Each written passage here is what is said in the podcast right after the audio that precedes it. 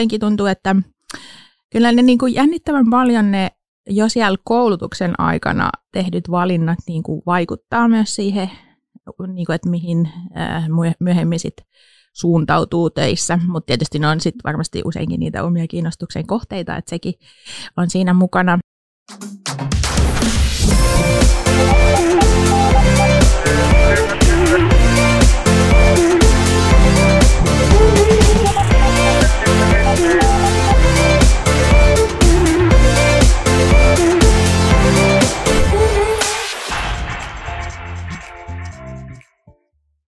Moi ja tervetuloa Opiskelijakaupunki Turku podcast-sarjan kolmanteen jaksoon. Tänään meillä on vieraana Jenni Laine, Diakin alumni. Tässä on tällä hetkellä, kun kuvataan tätä, niin on, on kaunis tällainen syksyinen maanantai-aamu. Jenni, oot sä aamuihmisiä?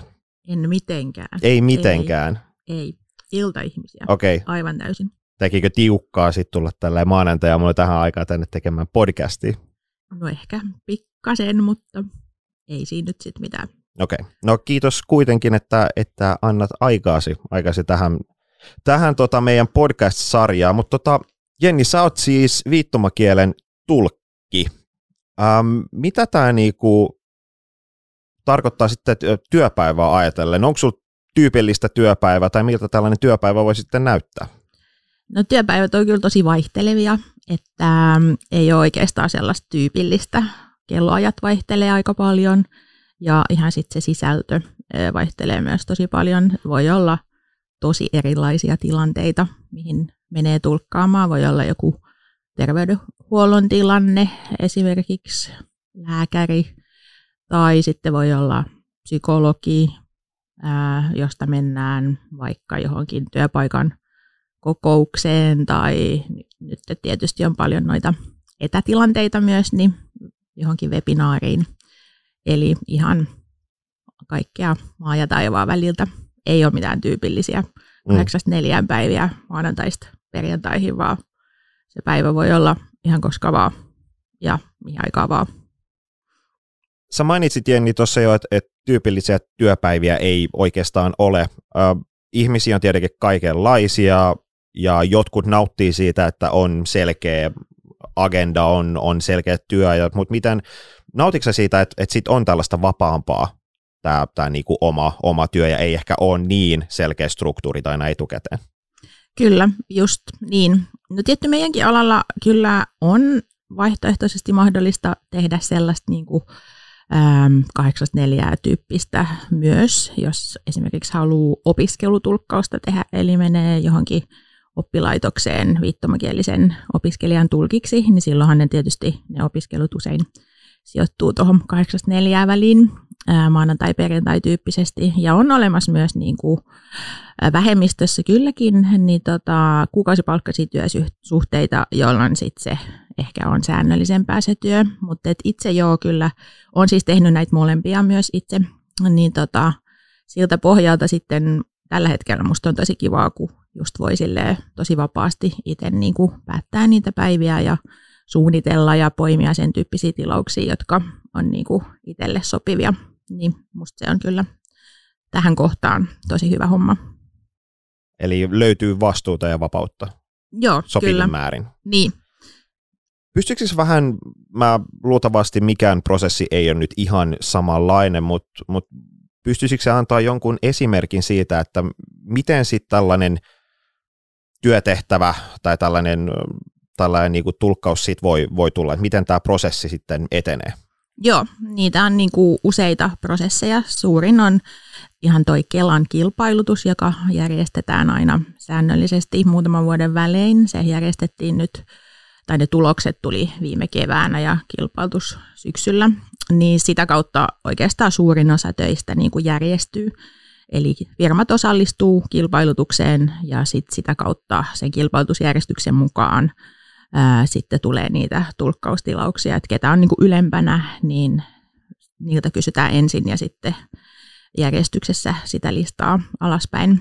Et se on yksi ää, kanava, erittäin suuri, siis valtaosa tilauksista tulee sitä kautta. Ää, ja sitten toinen on noin viranomaistulkkaukset, eli poliisi, oikeuslaitos, ää, sairaalat – niin heillä on lakisääteisesti velvollisuus tilata se tulkkaus itse silloin, kun he kutsuu potilaan tai asiakkaan sinne kuultavaksi tai hoidettavaksi. Ää, niin se on sitten se toinen kanava. Tässä kun on, on sitten viranomaistulkkauksia ja tällaisia, niin nämä voi varmaan olla aika, aika haastavia aika monellakin tapaa usein nämä, nämä tulkkaukset. Mm, kyllä, totta. Tota, jos mietitään sitten vähän tätä sun niin sanottua urapolkua, että miten tähän tilanteeseen ollaan sitten ollaan päästy, niin, niin miltä se on näyttänyt ja onko sulla jotain sellaista ajankohtaa, missä sä, sä ymmärsit, että tämä on se, mitä sä haluaisit tehdä? No mä oon ehkä niinku pienestä pitäen ollut sille kieliin suuntautunut, että se on niinku ollut semmoinen juttu, että jossain lukiossa ei tarvinnut niinku hirveästi miettiä, että meinkö jotain matikkaa, kemiaa, fysiikkaa lukee, kun se ei vaan oikein edennyt se homma. Ää, niin tota, kielistä on aina ollut kiinnostunut, eli sitä kautta ää, sitten ää, lukion jälkeen olin, ää, mulla oli niinku välivuosi, ja siinä sitten huomasin, että oli tämmöinen pidempi viittomakielen linja täällä Turussa, silloin vielä kristillisellä opistolla. Ähm, ja tota, sinne sitten hakeuduin, kun ajattelin, että no tässähän mulla nyt on aikaa kivasti. Niin oikeastaan se vähän niin kuin sit vei mukanaan, että sitten kun sen linjan oli suorittanut, niin hain sitten tuonne Diakkiin tulkkikoulutukseen. Ja tota, sitten, sitten Jyväskylän yliopistoon myös opiskelee suomalaista viittomakieltä pääaineena niin kuin filologian näkökulmasta. Joo, sul, sä siis oot, oot, sulla on, oot, sä oot ottanut eri koulutuksia, sä oot kouluttautunut lisää ja, ja niin kuin laittanut lisää siihen koulutusten jatkoksi, niin onko tämä tärkeätäkin, jos haluaa tehdä tulkin töitä, niin onko tällainen jatkuva kouluttautuminen hyvin keskeisessä roolissa? Joo, kyllähän se on niin kuin luonnollisesti nykypäivä aika monella alalla, myös tällä alalla hyvin pitkälti. Ja sitten jotenkin tuntuu, että kyllä ne niin kuin jännittävän paljon ne jo siellä koulutuksen aikana tehdyt valinnat niin kuin vaikuttaa myös siihen, niin kuin, että mihin myöhemmin sit suuntautuu töissä, mutta tietysti ne on sitten varmasti useinkin niitä omia kiinnostuksen kohteita, että sekin on siinä mukana, mutta itse just tota, olin silloin diakin aikana ää, opiskelijavaihdossa Englannissa, Bristolissa, ää, ja sitten aikoina niin lukiosta olin myös tota, vaihto-oppilaana, niin, niin sitten äm, nämä on tuonut aika paljon sitten ää, myöhemmin niin kuin lisäväriä siihen omaan työpolkuun, mikä on ollut sitten tietysti itselle tosi mieluista, koska on saanut tehdä sellaisia töitä, mitkä tuntuu niin kuin omilta Eli jonkin verran ollut sitten, tai aika paljonkin kiva mahdollisuus päästä kansainvälisiin tilanteisiin tulkkaamaan.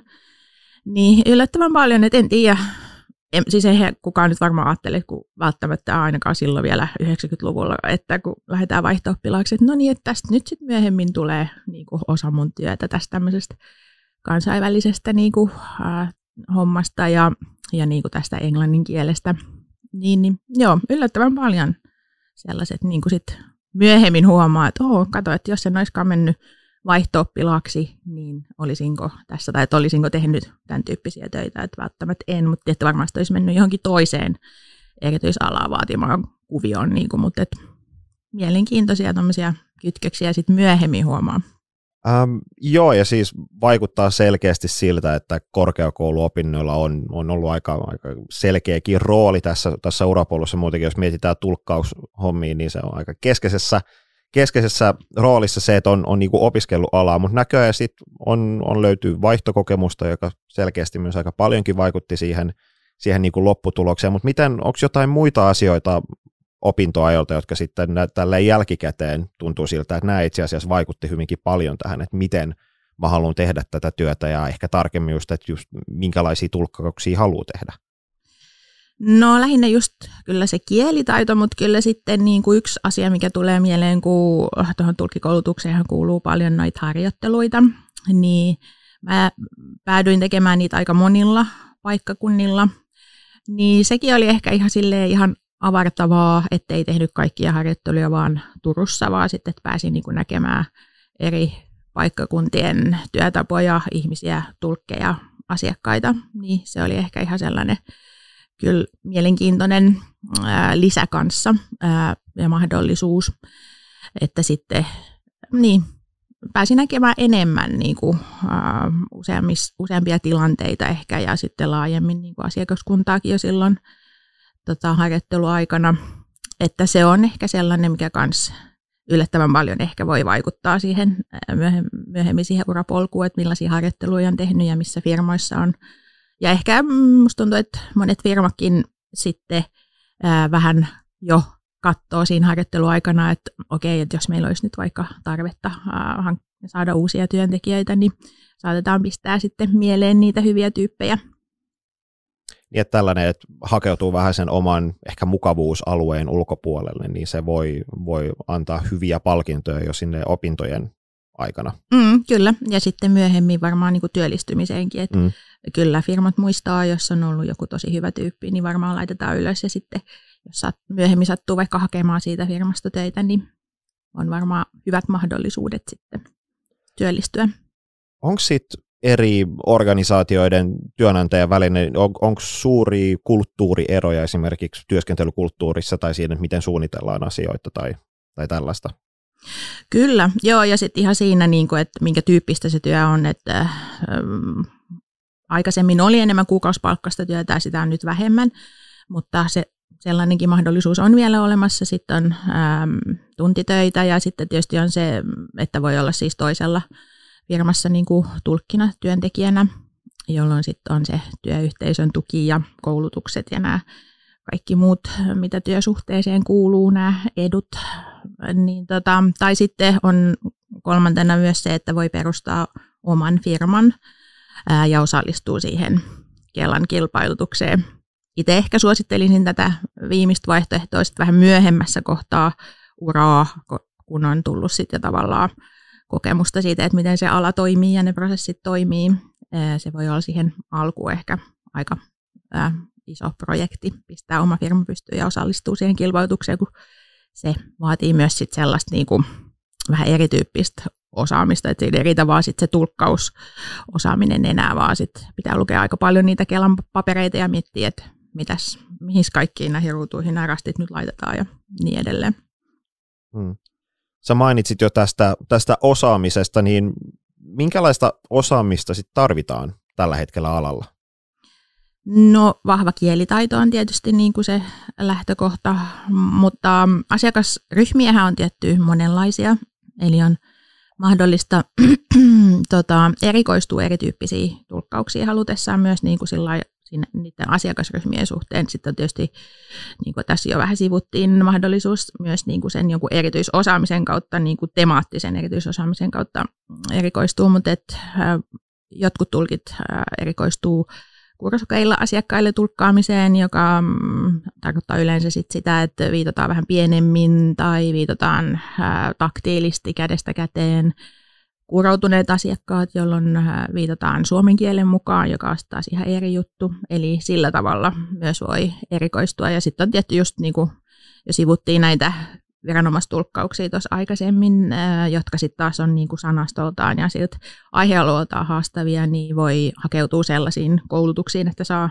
pätevyyden sen tyyppisiin vaikka oikeustulkkaukseen niin tämän tyyppisiä, mutta mm, taitoja tarvitaan. Ja sitten kyllä mä sanoisin, että se kielitaito kuitenkin, niin kuin myös siis puhuttujen äh, kielten taito, äh, niin englanti ja ruotsi ainakin on sellaisia, jotka, joista selvästi niiden osaajista äh, on pulaa viittomakielen tulkkausalalla.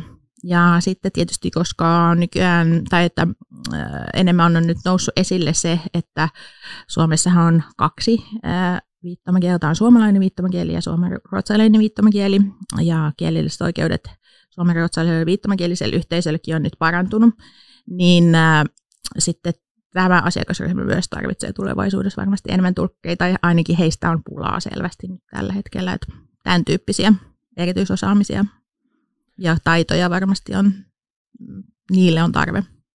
Joo.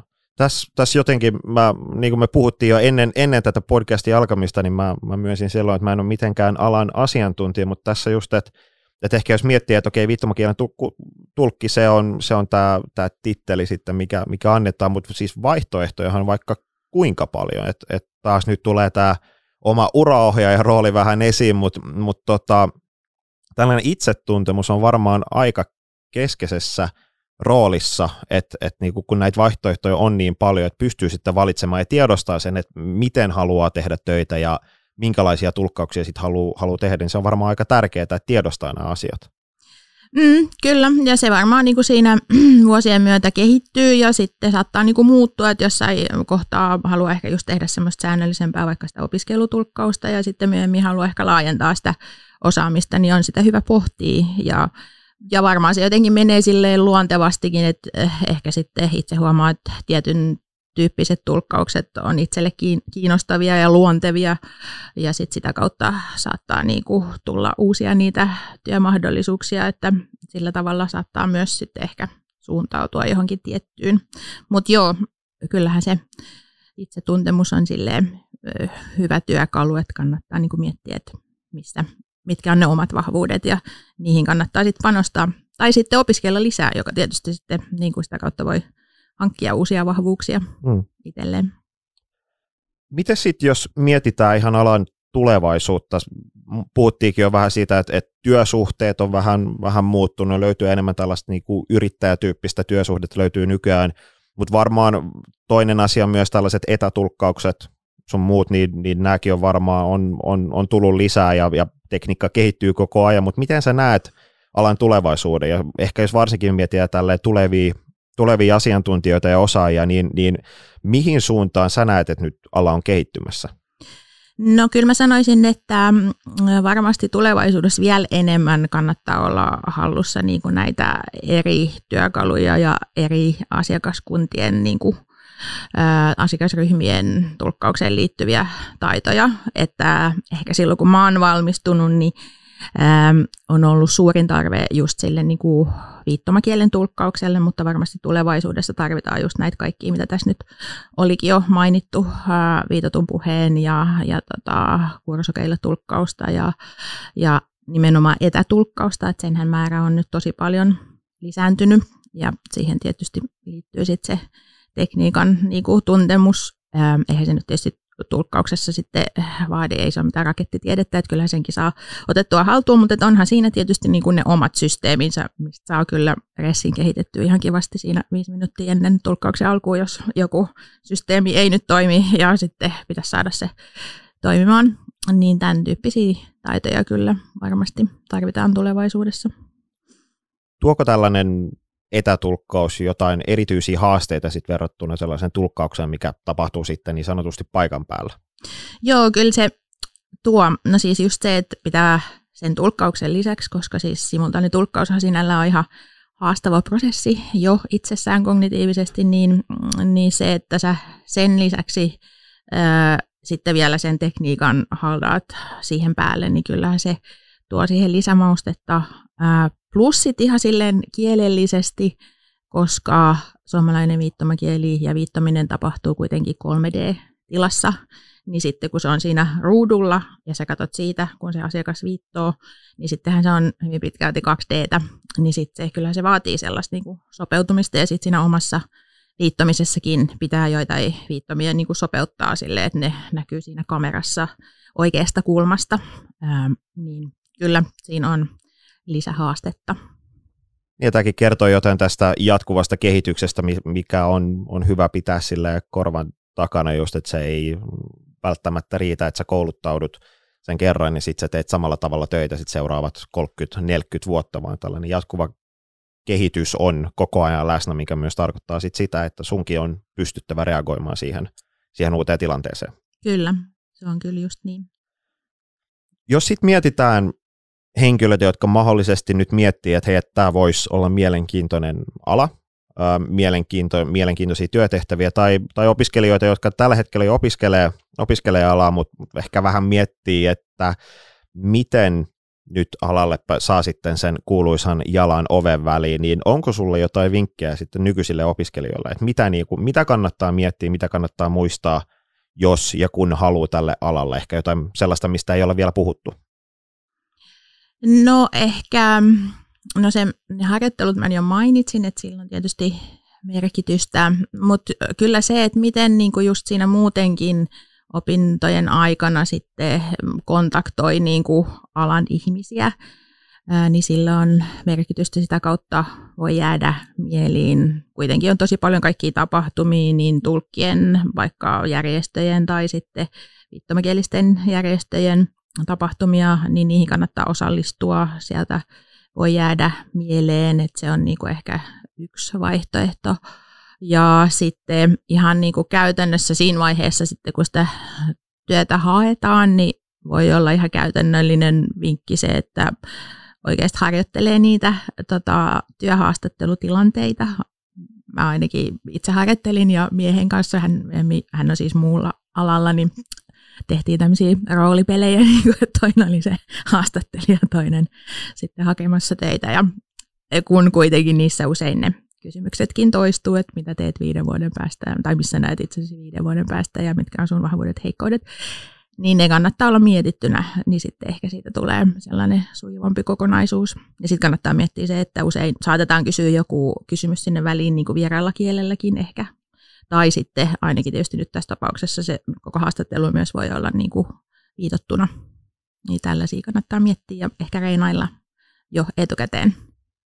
Joo, ja mä oon itse, itse samaa mieltä mieltä siitä, että on hyvä harjoitella tällaisia haastattelutilanteita, koska yleensä se 80-90 prosenttia kysymyksistä niin, niin tota, seuraa aika samanlaista tyyliä, niin jossa pystyt, sama, Googlesta voi hakea, hakea esimerkiksi yleisimmät haastattelukysymykset, jossa pystyt vastaamaan niihin, niihin kysymyksiin tällaisilla konkreettisilla esimerkkeillä, niin luultavasti sä pystyt vastaamaan aika hyvin muutenkin näihin kysymyksiin, mitä esitetään sit haastattelutilanteessa. Ne ei ole välttämättä sanasta sanaan ihan identtiset, mutta sinne päin kuitenkin niin ehdottomasti, ehdottomasti samaa mieltä. Öm, tosiaan nämä harjoittelupaikat hyvinkin tärkeitä. Miten sitten kannattaa niin tämän prosessin sitten suunnitella, onko vaan silleen, että ottaa suoraan yhteyttä johonkin organisaatioon ja sanoo, että hei moi, mä haluaisin tulla harjoitteluun vai millä tavalla tätä sitten kannattaisi suunnitella? Niin, no siis joo, sitä yhteydenottoakin kannattaa miettiä, että ää, miten sen tekee. Ää, nyt tietysti kun on kyseessä tulkkaus ja on niin se työkieli siinä tärkeässä roolissa, niin se voi tuoda lisämausteen, että sä laitat vaikka sen hakemuksen viitottuna.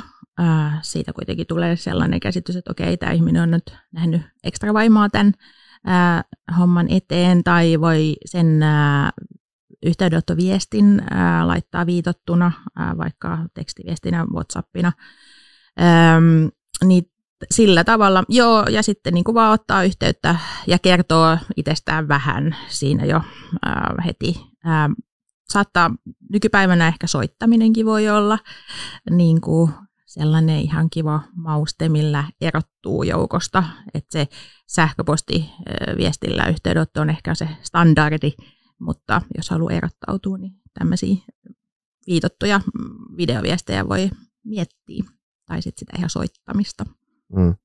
Varmaan jos sit soittaa, niin on aika tärkeätäkin, että on joku tällainen selkeä äh, tällainen viesti jo selvillä, että ei soita ja on sitten, että hei henkilö, henkilö X tässä, että mä haluaisin harjoittelua, että onko teillä jotain tarjolla, vaan ehkä enemmän sitten konkreettisemmin pitäisi pystyä kertomaan itsestään ja vähän mitä haluaisi tehdä ja, ja mitä haluaisi saada irti sit siitä har, harjoittelusta. Joo, just niin, kyllä. Um, jos mietitään sitten vähän, vähän tätä Turkua ja Varsinais-Suomen alueena, niin tämä on opiskelijakaupunki Turku podcast, niin puhutaan tietenkin myös äh, Turusta, niin äh, sä oot opiskellut täällä, sä oot myös opiskellut muualla, sulla on kansainvälistä kokemusta, mutta sä, sä oot täällä tällä hetkellä vaikka, ja vaikka ala on sellainen, että pystyy tekemään töitä vai joka paikassa, niin, niin tota, miten sä näet Turun opiskelijakaupunkina, mutta myös sitten sit kaupunkina, missä miss niinku tekee myös työuransa. Et miltä sun Turku näyttää? No siis mähän tykkään Turusta tosi paljon. Mä oon itse alun perin Porista kotosin, mutta on tänne jäänyt sitten, kun opiskelemaan, oli, opiskelemaan tulin, niin jäin sitten tänne. Ää, musta on tosi sopivan kokoinen kaupunki, asua, elää. Mietin jossain vaiheessa Helsinkiäkin, mutta siellä ei ole niin yksinkertaista asua ja elää ehkä. Niin tota, olen sitten täällä ollut. Ää, ja ää, täällä on niinku siis ihan töiden näkökulmasta ää, aika iso viittomakielinen yhteisö, että sillä tavalla ää, ää, hyvät mahdollisuudet. No tietysti myös kun koulutuspaikka tämä on, niin sitten täällä on myös kyllä tulkkeja, mutta kuitenkin ää, olen tykännyt olla. Ja sitten tietysti nyt kun on tämä etäsysteemi aika paljon esillä, niin, niin sitä kautta sitten myös jonkin verran nyt tällä alalla on mahdollista tehdä töitä paikasta riippumatta, mikä on ihan tervetullutta kanssa. Myös näitä kansainvälisiä tilanteita. Mutta itse kyllä tykkään Turusta tosi paljon ja tämä on niin kuin sellainen jotenkin helpotta, helposti hallittavissa oleva kaupunki ja paikka. Sä mainitsikin tuosta, että, että pystyy myös tekemään ää, tulkkauksia niin täältä sitten muualla. Tämä on varmaan yksi näistä asioista, mikä on muuttunut varmaan viimeisten vuosien aikana, mutta näetkö sitten jotain mahdollisuutta, että, että esimerkiksi Turusta voisi, te, voisi tehdä enemmän tulkkauksia esimerkiksi ulkomaille? Että voisiko tämä olla ihan, jos jotakuta kiinnostaa, että hei mä haluan tehdä kansainvälisiä tulkkauksia, niin voisiko tämä olla ihan business, mitä sä voisit tehdä Turusta? No siis kyllähän se määrä on lisääntynyt tosi paljon ja niitä mahdollisuuksia on enemmän. Mutta tietysti se on sitten, niin kuin, joo, voihan niitä tehdä Turusta, mutta se on ehkä niin kuin paikkaan äh, paikasta riippumatonta, että niitä voi tehdä myös muista kaupungeista, mutta että siis sellainen mahdollisuus kyllä on, mutta ei, en mä tiedä. No sitten jos erikoistuisi ihan tosi syvälle niin kuin just tähän äh, osa-alueeseen, niin, niin sillä voisi niin kuin ihan kokopäiväisestikin ehkä työllistää, mutta, mutta ehkä se on kuitenkin sellainen niin kuin yksi osa-alue muiden rinnalla, että ehkä sitä ei ihan kuitenkaan koko päivä työksi etätulkkausten suhteen, kun voi olla, että sitten tuossa kohtaa kuitenkin tulee noita läsnä tulkkauksia enemmän taas kansainvälisissäkin tilanteissa, niin, niin vaikea vielä sanoa, että mihin se nyt sitten niin asettuu etätulkkausten suhteen, että paljonko niitä on nyt tästä eteenpäin sit jatkuvasti. Kyllä mä uskoisin, että siihen niin kuin suuntaan ollaan menossa ja mielenkiintoista nähdä. Siis kyllähän se tavallaan innovaationa voi olla mahdollinen. Muissa maissa on siis tällaisia ihan niin kuin call center-tyyppisiä niin kuin firmoja, jotka tekee sitä etätulkkausta ää, tota, pääasiallisena palveluna. Suomessa sellaista ei nyt oikeastaan vielä ole, mutta onhan mahdollista, että sellainen tännekin tulee. Jos tota seuraavaksi mennään vähän ajassa taaksepäin ja, ja tota, jos sä mietit sitä omaa tilannetta, kun sä olit noin, noin 20-vuotias, niin mitä tällaisia elämän ohjeita joko työskentelyyn tai, tai tälle opiskeluun liittyviä antaisit itsellesi nyt tällä kokemuksella ja tiedolla, mitä sulla tällä hetkellä on? No, et kannattaa kyllä mennä niihin niin kuin tilanteisiin kentällä rohkeasti, että just äh, viittomakielisten Kureliiton tapahtumiin, Kureyhdistyksen tapahtumiin, äh, tulkkien tapahtumiin äh, ja sillä tavalla, niin ja siellä niin kuin tavata ihmisiä ja vähän rohkeasti kertoa, että mikä kiinnostaa, mistä on kiinnostunut, niin jälkeenpäin nyt huomaa, että sillä on ollut vaikutusta ja on saattanut vahingossa, vaikka silloin ei puhuttu mistään verkostoitumisesta tai mistään tällaisesta, niin jäädä jonkun mieleen, että okei, että, niin, että se puhuu, että se ehkä osaisi englantia ja no niin, nyt mulla olisi se tarve ja että, mä, että josko vaikka kysyisin nyt siltä, niin sillä tavalla voi jäädä ihmisten mieliin ja aueta niitä mahdollisuuksia, jotka on itselle kiinnostavia. Eli tällainen selkeä teema tässä nyt, mitä, mitä keskustelun läpi on näkynyt, niin on tämä verkostoituminen. Ja tämä, että keskustelee alan ihmisten kanssa ja ää, lähtee tapahtumia hakemaan näitä harjoittelupaikkoja ja ja, ja tällaisia. Mut mun mielestä toi oli, toi oli hyvä pointti toi, että siitä ei puhuttu sillä, että se on verkostoitumista, mutta sitä kuitenkin teki. Että sen ei ole pakko olla tällaista, sun ei ole pakko tiedostaa sitä. Sun on pakko miettiä sitä sillä tavalla, että okay, nyt mun on pakko mennä tuohon tapahtumaan ja soittaa tolle henkilölle ja keskustella tuon tyypin kanssa, koska, koska on pakko verkostoitua, vaan se tulee aika sille itsestään vai? Niin, ja ehkä se niin kuin, toimii parhaiten, jos se ei ole sellaista niin kuin, päälle liimattua että jos hakee sitä niin just omien niin kuin, kiinnostuksen kohteiden kautta, niin sitten se ehkä menee sillä luontevammin kyllä. Et muuten se voi olla sitten vähän sellaista ei niin luontevaa. Onko sinulla jotain esimerkkejä sit tapahtumia, jotain tämän tyyppisiä, missä sitten näitä alan, alan muita asiantuntijoita voi sitten tavata? Mm, esimerkiksi kieliasiantuntijat on niin tulkkien tämmöinen järjestö. Siellä järjestetään tosi paljon koulutuksia eri teemoista. Se on yksi kanava muun muassa ja sitten just tämä Kureiliitto täällä Suomessa, sitten on vastaavat Euroopan ja ää, tota, globaalin tason järjestöt.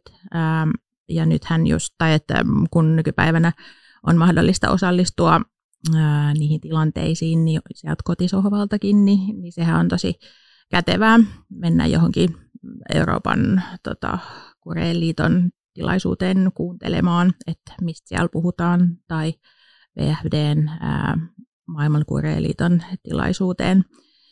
Ää, Euroopan tulkkien järjestö, on olemassa myös kansainvälinen ää, tulkkien järjestö. Tällaiset tilanteet ja sitten ihan niin kuin paikallisesti just toi Kuureen yhdistys muun muassa on sellainen, joka järjestää tapahtumia niin kuin siellä kullakin omassa kaupungissa. Niin tota, nämä on sellaisia, mitkä näkyvimpiä on. Joo.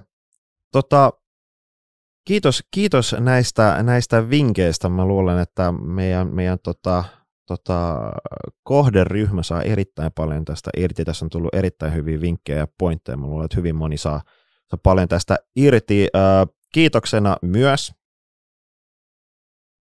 puhuttiinkin tästä mun paidasta ja, ja tota, ymmärsin, että sun mielestä se oli ihan hieno, niin nyt kiitoksena niin sä saat itsekin tällaisen, tällaisen hienon opiskelijakaupunki Turku-paidan, saa käyttää ihan vapaasti silloin, kun, silloin, kun tota, haluaa, että noin ole, yes. ole hyvä.